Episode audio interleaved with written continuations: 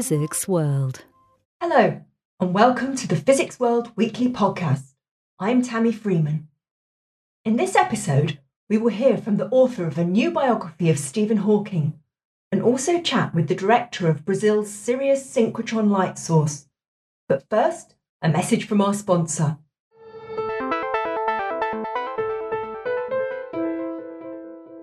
This podcast is sponsored by the Electrochemical Society, or ECS, which is an official publishing partner of the Institute of Physics and Physics World. Would you like to expand your understanding of electrochemical research? ECS's popular short course program begins in September with their core course titled Fundamentals of Electrochemistry Basic Theory and Kinetic Methods. This course covers basic theory and application of electrochemical science. It's designed for people who want to gain a better understanding of electrochemical methods and research. ECS also offers four short courses during their fall meeting in October. Courses are only available virtually. Students receive significant short course registration discounts. For more information or to register, please visit www.electrochem.org forward slash education and click Short Course to learn more.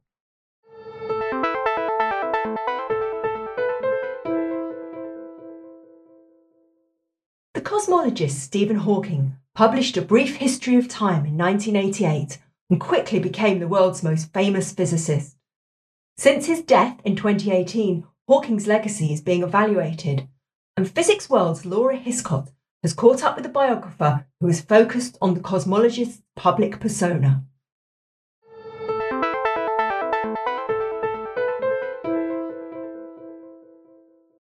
I'm joined down the line from New York by Charles Seife, a science writer and journalist who has recently written a book called Hawking Hawking The Selling of a Scientific Celebrity. The book explores the life of Stephen Hawking and asks whether his public image was an accurate picture of who he was, or whether it was a product of Hawking's gift for self promotion. Welcome to the podcast, Charles. Thank you for having me. I'm really interested to know what made you want to write this book in the first place. Well, I'm uh, at heart a science journalist and I covered physics for many, many years. Uh, I wrote for New Scientist as well as Science, and I've written a number of books, including uh, one about cosmology and one about information theory. And those are, of course, the areas where Hawking it, it, it's his stomping grounds. So I encountered him quite a bit. And uh, when he died, and I saw the obituaries and people talking about him, it was really interesting how all of the discussion that I had had uh, with with physicists about what he had done and what his uh, his contribution really was was was kind of papered over, and it was it was the complexity of the human being was disappearing, uh, and I felt that I had to preserve it like a historian just to kind of get a sense of who the real person was before the image completely obscured uh, what the being was. Yeah, that's really interesting. And you mentioned that you encountered his research a lot. I was interested to know if you ever met him in person at all. Yes, I met him a number of times, uh, half a dozen times. Uh, I never actually got an exclusive interview with him. Um, I was always in a press gaggle and had to submit questions on index cards. Um, so I never had the privilege of sitting down with him uh, and having an audience. And of course, the submitting questions in advance was necessary because um, he needed to be able to prepare what he was going to say in advance. He couldn't really say something straight away in response to a question live. The, the book mentions actually that after his tracheostomy, he could communicate at, I think, about 15 words per minute at best. And this got much slower over time. And I was wondering um, what it was like writing a biography of someone who had so much difficulty communicating and whether you think anyone really could know him very well. Yeah, no, it, it I had a um, tremendous amount of empathy for the struggles that he went through, and not just the struggles that he himself had as a result of his his condition, but also difficulty that it put his family through and his friends through, and the fact that in some ways it emphasized, it brought out elements in his personality, some of which were were not terribly attractive. He, he was incredibly stubborn and uh, very, very hard to convince that he was wrong. There was a, a, a great deal of ego, but it, but at the same time, some of that was core to how he survived the way he did with his motor neuron disease. That his daughter had this um, was once interviewed when she was young. Uh, she was a young teenager, and she she was complaining about her father's stubbornness and how, how he's changed. But but she said, but I guess you have to be that way if, if with disease. So it, it's it's difficult, uh, but but you can't disentangle the condition from the human being. And there's a really interesting part about him. It, it, there's there's this multifaceted element, and the disease affected those facets in many ways. Yes, yeah, yeah. And that's really interesting that, in a way, it's almost like the things that we admire so much about him, the way that he was able to achieve so much despite these challenges. It's like that and his, you know, the more unsavory aspects of his personality are almost like two sides of the same coin sometimes. They yeah. they went hand in hand. Absolutely, um, and it, it, there's also kind of a core paradox uh, or, or a, a, central irony uh, to his life that he wanted not to be known for his disability. He wanted to be thought of as any other person. He wanted to be judged at the same scale as other physicists. But of course, his disease did make him different. It made his fame um, much, I mean, it, it, increased it tremendously. And uh, it led to some extent to his ex- success. And it also led to some considerations, especially early in his career and he knew that. So so there was this great. I mean, he, he made a Faustian bargain in some ways with with the brief history of time, in that he knew that there was going to be this exploitation of his condition to make him famous and to sell his book, and that almost uh, obviated his lifelong attempt to be thought of as not a person with a disease uh, who happens to do physics, but a physicist who has this disease on the side. And so it, that changed the order of those things. And he, it's one of the, it's one of the things I think kind of is sad about him is that he always wanted to transcend his disease, and yet his fame was dependent upon it. Yeah, yeah, that's really interesting, and especially I think in the book there's actually um, a story that you tell where one of his friends actually warns him about this and and says if you go with the bigger publishers rather than the university publisher they'll probably use your disability to market it. And so he kind of had to accept that. The, the, quote, the actual quotation, and uh, using kind of the deliberately crude language. He said, uh, they're going to say, aren't cripples marvelous?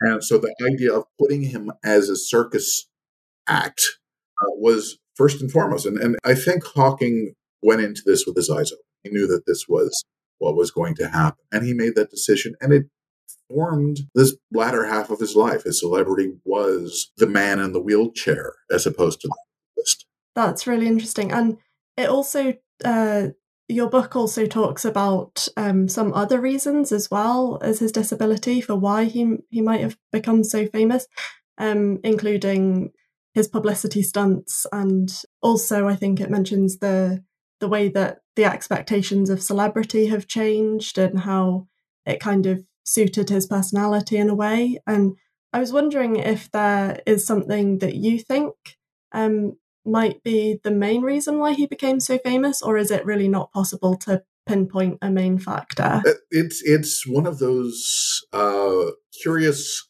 trails through life where any one thing could have disrupted uh, that. So there's a lot of contributing factors beyond his his amazing stoicism in the face of his disability really uh, an inspiration to many. Uh, and he never complained about his law.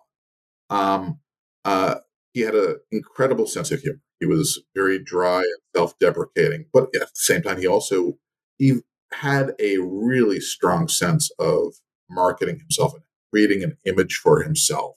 That he walked a very fine line, comparing himself to Newton and Einstein and Galileo, which, which is almost no one could get away with that and at the same time poo pooing any uh, comparison between uh, Newton and Einstein and Galileo. So he, he cultivated these comparisons while holding it at arm's length. So he was able to maintain this this very humble and down to earth personality, and yet still feed the ego and the and the kind of the the burnish his image, which is very few people could pull that sort of thing.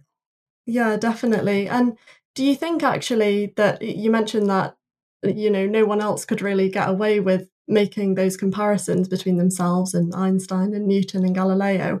Do you think that with that and also some of his other behavior he got away with it a little bit because because he was this legend this myth in in the public psyche yeah i, I think that is that is part of it I, I, uh, one thing we haven't mentioned so far is i mean he was a brilliant physicist and that uh, that there's no question that he was a, a physicist of first rank but that alone doesn't give people this license um, i think part of it especially early on i mean he he Richard Feynman also had this ability to kind of play the crowd and to kind of inject something at just the right moment that makes people think he's absolutely brilliant. And early in Hawking's career, he cultivated that and he, he, he became viewed as a wunderkind, kind of this, this otherworldly person. And that compounded with the early stages of his disease, that really helped enhance that image. Um, so yeah, it's it's it's it's it's really interesting to see how kind of um, built that over the years, and it changed form. Again, uh, uh, Feynman Feynman also had this gift. Uh, Murray Gell-Mann was every bit a uh, genius as Richard Feynman, but when people think of the archetypal genius, Feynman kind of wins out. Similarly, I think with Hawking, Hawking was able to kind of have that Feynman-esque. And I, I think actually is is uh, Hawking's stint at Caltech, which where he overlapped with Feynman, was really formative in his life and personality and outlook, and, and his physics as well, actually. So um, there's a lot of interesting interaction personality-wise between the two, even though they didn't. I couldn't find records of a lot of discussion between the two. I know that they had several and were hanging out together a bit, but it, it wasn't as extensive as I was hoping to see. Yeah, that's interesting, and um, and also I think uh, you mentioned how he kind of um, started building this myth from very early in his career. And there was one story which I remember from the book um, where he challenged Fred Hoyle, who was at the time, you know, the the best known perhaps um, astronomer and he challenged him publicly in front of other scientists. I really enjoyed that that story. Um, that was really interesting. Yeah, yeah, no, and, and it, it was in some ways it was kind of cheating because Hawking went in forearmed because he had he had gotten an early draft manuscript that no one else had seen, um, and had done some calculations to show that there was an error in the calculations. And so when Hoyle presented this for the first time publicly, Hawking stood up and he was on a cane and kind of gawky looking and already looked like an unusual character and said, Your calculations are wrong, they diverge. And Hoyle was baffled. How, how could you possibly know this? And Hawking said, I calculated with the implication that he did it on the spot. Uh, and so it was very much, everyone thought that uh, this, this young man was a phenom like no one had else, uh, no one had seen. When in fact he had done like anyone else, kind of spent uh, several weeks churning through the equations to find the flaw. Wow, yeah. So it really shows that you know right from the start there were these aspects of his character. He, you know, engineering these sorts of dramatic situations to draw attention. And yeah, of course that that would have helped to build the myth around him and um, yeah, I, I was interested actually to know whether you think that part of the reason that this myth was able to build up so much was because actually the public really wanted to believe it. I think, you know, there was something attractive about it. We wanted to believe that this was the best physicist ever and he had this human story. Um, so we participated in it. Yeah, I, I think I think we as a public create heroes in our own image, create a personality that may or may not match what the person we imbue it with actually has. And with Hawking, I, th- I think Einstein was kind of another mythological character, um, was seen as the ultimate intellect. But as, as go back to Thales, uh, people for people to really embrace a, a, a superior intellect, they have to be kind of otherworldly and harmless, not kind of embedded in the world. So Einstein was had his hair mussed, and he he, he always had was rumpled like a.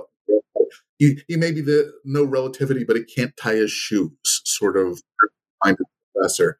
And I think that is the sort of archetype that people need for the ultimate disembodied intellect. And I think that Hawking fell very much into that category because his physical disability, the person who is the least physical threat, that kind of the the, the someone who is uh, a disembodied mind, and, and because especially because his robotic voice, that he was he came across as almost not human, and people treated him sometimes as almost not human, or even as a toddler, kind of this this combination of uh, totally helpless and yet ultimately uh, it's superior. It's this weird contradiction, and yet we were able to kind of put those images together. And I, th- I think that's part of the uniqueness of him that he had these elements that people could put together and stick them together and create this this character. When, when of course neither of those is true. That he was a adult, rational human being, not a toddler, not not someone who is who is stuck in his, in his uh, body, and he, he, was very able to kind of make his will known to people, despite kind of uh, within this mechanism uh, that he had to use to, to communicate. So yeah, I, I, think I think that the part of the reason that we we uh, had this image is because he he fit these contradictory archetypes, and we don't we never really question that we we it makes no sense for all of these things to be true at the same time. He can't be the world's best communicator and not be able to communicate at the same time. It's, it's no, of course we, we not. Yeah, yeah. And do you think actually going on from that that there's a broader conversation to be had about the public and our relationship with scientist figures that we look up to in this way? Yeah, I think I think celebrity uh, in general fits poorly on science. Um, celebrity, I mean, really is the act of imbuing a symbolism on a person. And science is very much attempting to get below symbolism to underlying truth. And so, in some ways, the moment that a scientist accepts a celebrity, uh, he or she is play acting in a way that is not truthful to their profession. I, I, I don't mean to say that this is that it's immoral or, or wrong, but it, it just the, the the needs of maintaining celebrity are in exactly the opposite direction of being a good scientist. I think that's really interesting. Yeah, yeah, that makes sense. I wanted to ask you if you have because the book is um, peppered with lots of really interesting anecdotes. Some of them are funny, some of them are very humanizing. And I was wondering if you have any favorites. Yeah, I mean, actually, the most moving in some ways is is uh, Ray Laflamme, uh, who was one of his uh, graduate students, uh, and he was a graduate student during the brief history of time period, and they had an argument within um, science, and Laflamme was right, and it was very hard for him to convince Hawking that he was wrong.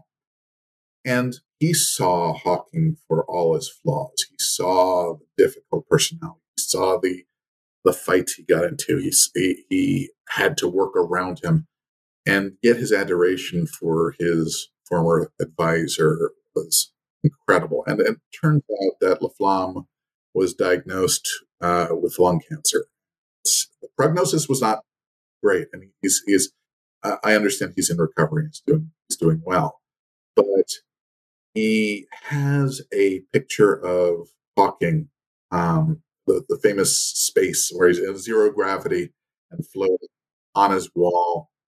And he told me he looks at that whenever he needs inspiration because he figured if, and he used, he used the term, uh, the, the blue t- uh, term, a bugger. If that bugger uh, as long as he can, I, I can I can do another twenty years. wow. And so there's this this kind of warmth and real real adoration and inspiration that comes from this figure, despite all of his flaws. And that's what's so inspirational about him. I think I think the, the inspirational element does not die when you see him as a as a person rather than a symbol. No, in fact, if anything, I think it could be enhanced because you realise this was a human being.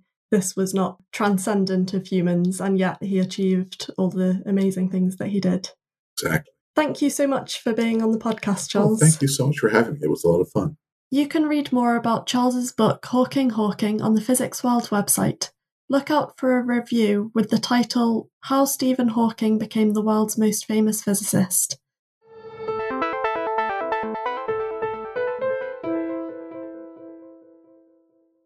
Next, Physics World's Hamish Johnston makes a virtual journey to Brazil to meet the director of Latin America's only synchrotron light source.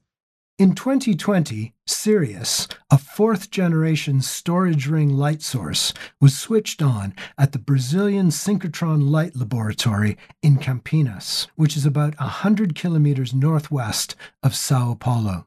I'm joined down the line from Brazil by the lab's director, Harry Westfahl Jr., for an update about Sirius and what we can expect from the facility in the future. Hi, Harry. Welcome to the podcast. Hello. Thank you for having me here. It's a great pleasure.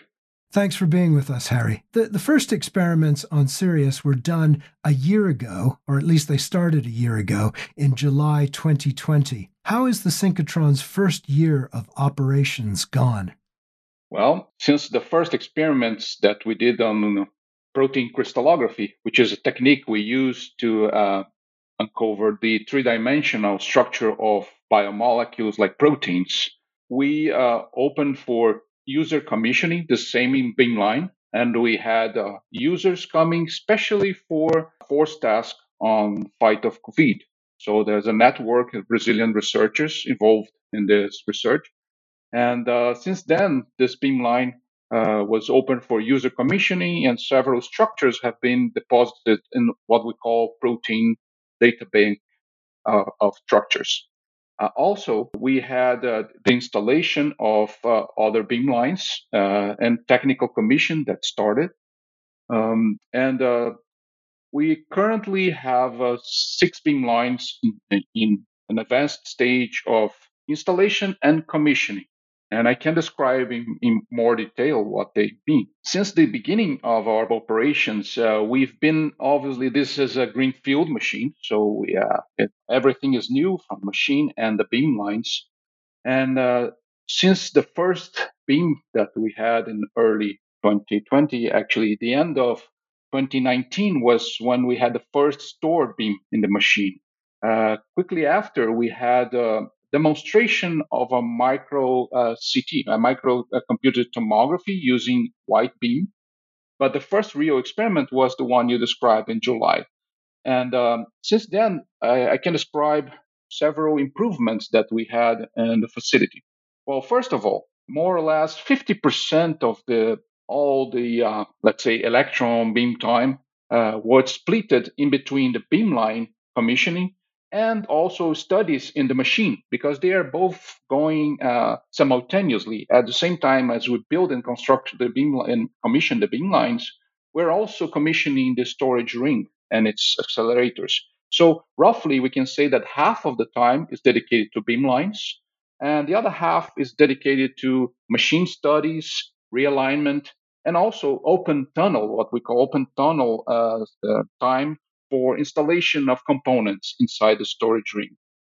Uh, in a year, we went from, let's say, about 10 milliamps, that's the current on the storage ring, to about uh, 70 milliamps, uh, which means basically the amount of uh, radiation that we get in experiment is directly proportional to this current. So we've been boosting the amount of current which should go up to 350 milliamp in the near future. But we need a special device to make that next jump to a higher current.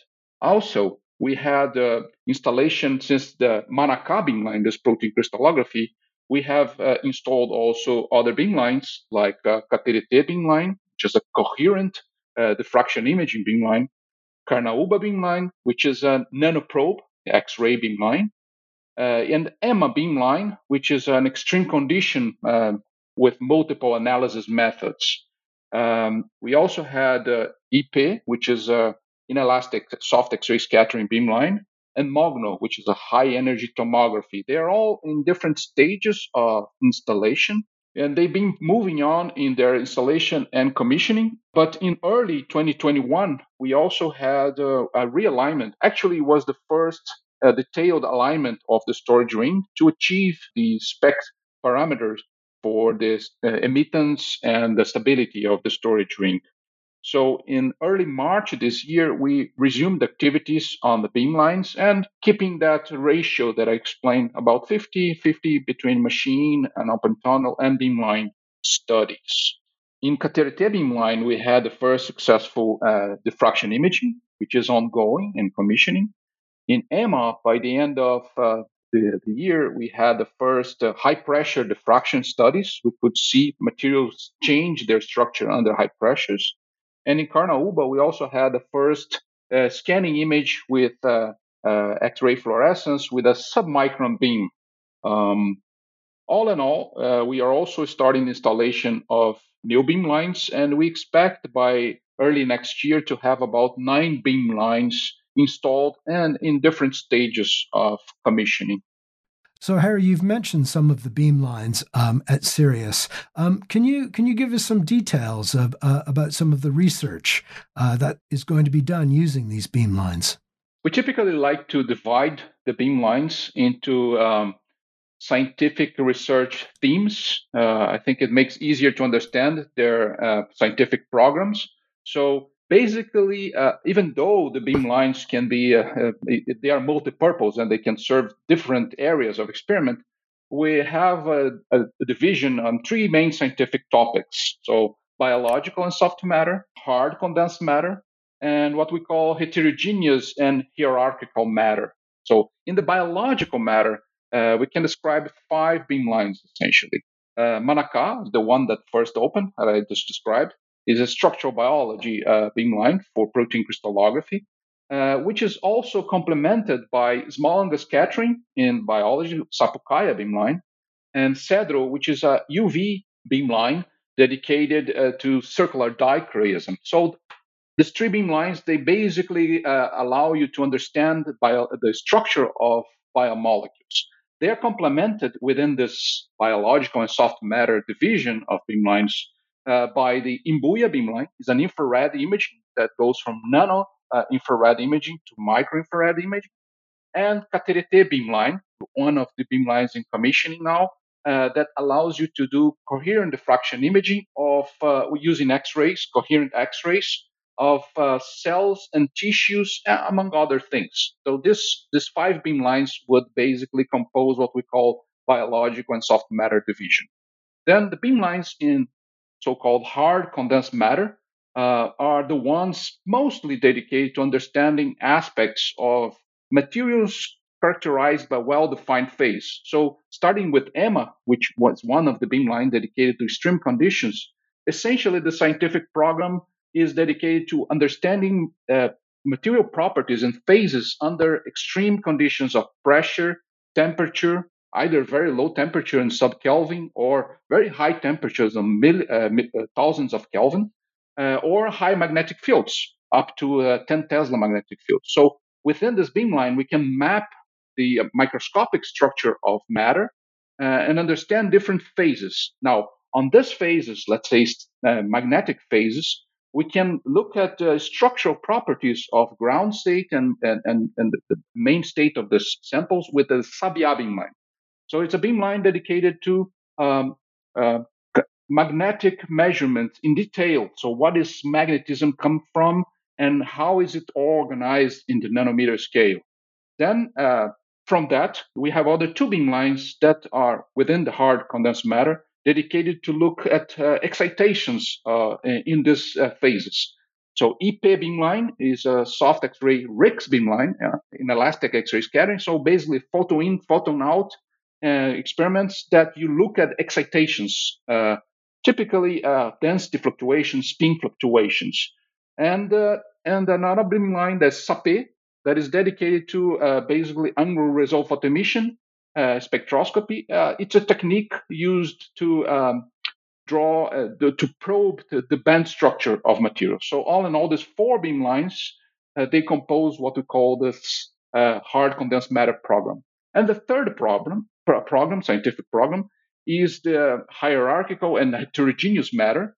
So we can find in this class materials that uh, their properties are due to their intrinsic heterogeneous structure like soils, catalysts, uh, batteries, or solar cells, so electrochemical systems. And uh, again, we have a pro- uh, in this program we have a set of beamlines starting from Mogno, which is a high energy tomography beamline that gives you an overview, three dimensional overview of the heterogeneities in these materials. And that is a, a, zoom tomography beamline. So basically can go down to 100 nanometer resolution within the beamline.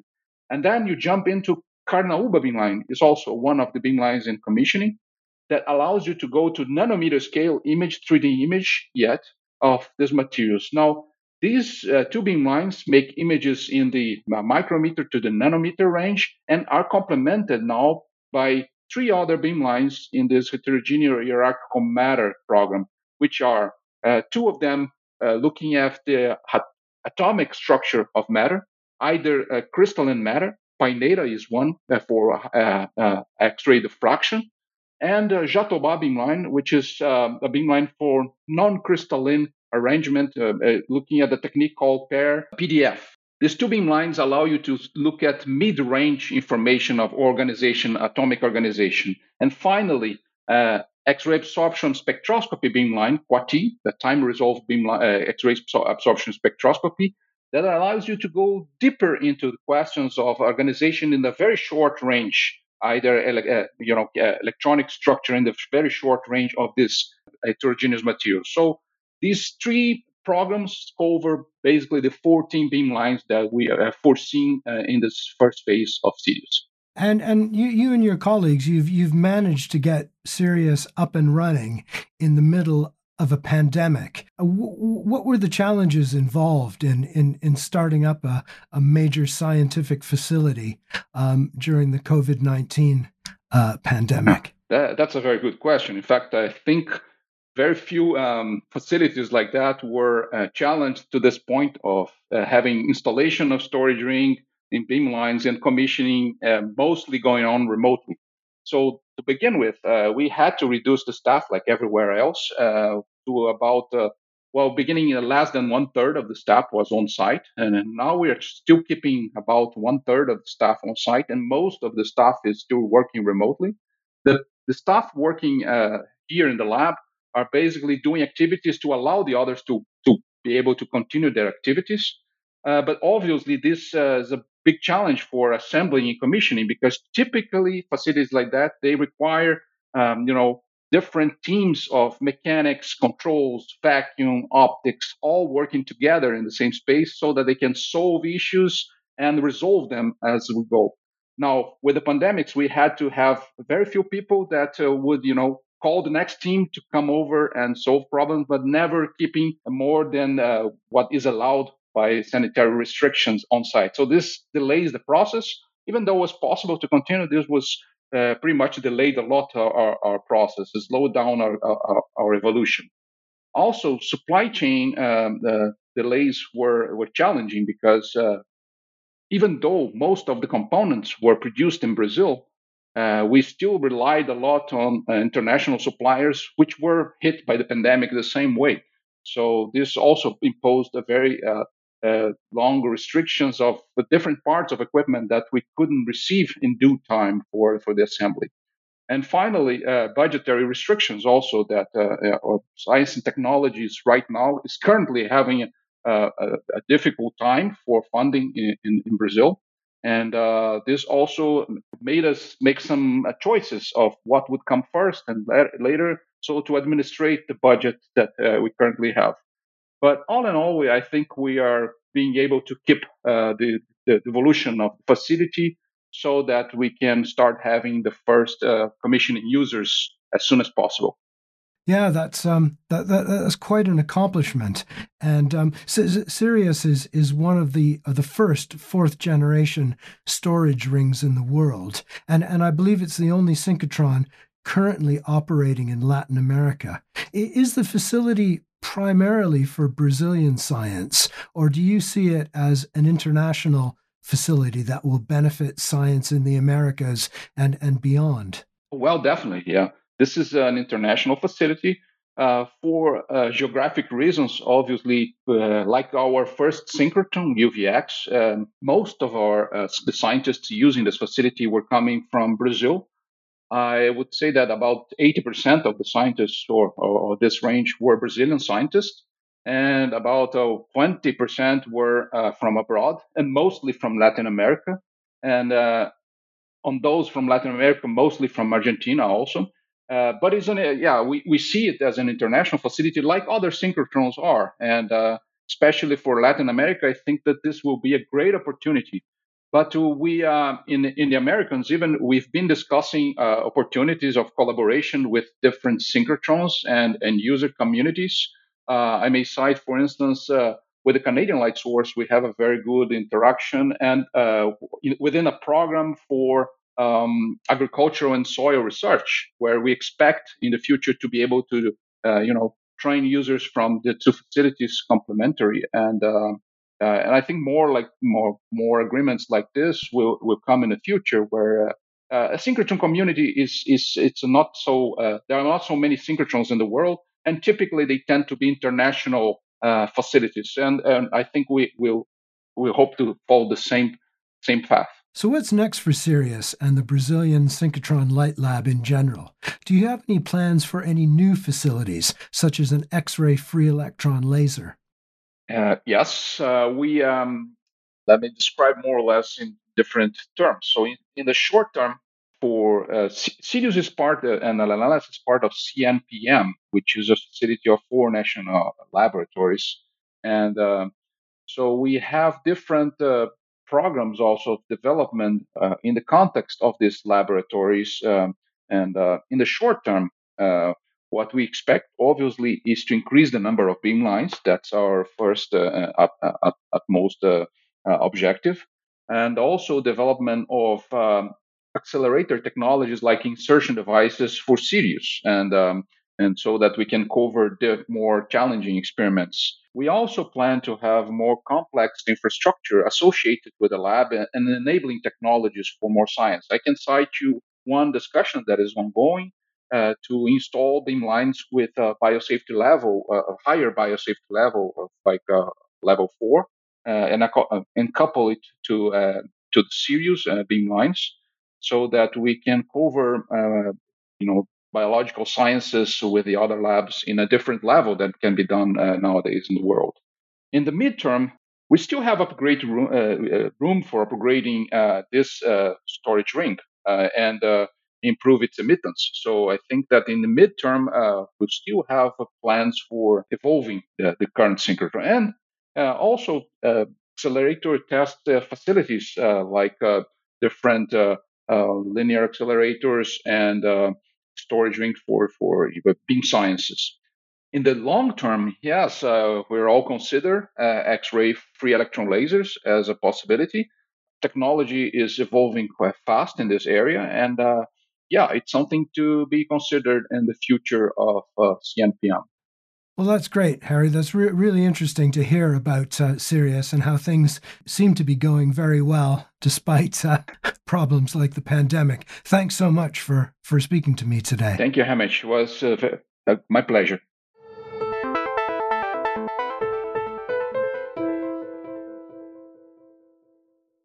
I'm afraid that's all the time we have left for this week's podcast, which is sponsored by the Electrochemical Society. Thanks to Harry Westfahl Jr., Hamish Johnston, Laura Hiscott, and Charles Seife for joining me today And a special thanks to our producer, Callum Jelf. We'll be back again next week, but in the meantime, I can highly recommend the latest episode of the Physics World Stories podcast. It's called Deflecting Asteroids and Exploring a Metal World, and it features two scientists who are involved in robotic missions to asteroids. You can find all the stories podcasts on the Physics World website or on your favourite podcast app.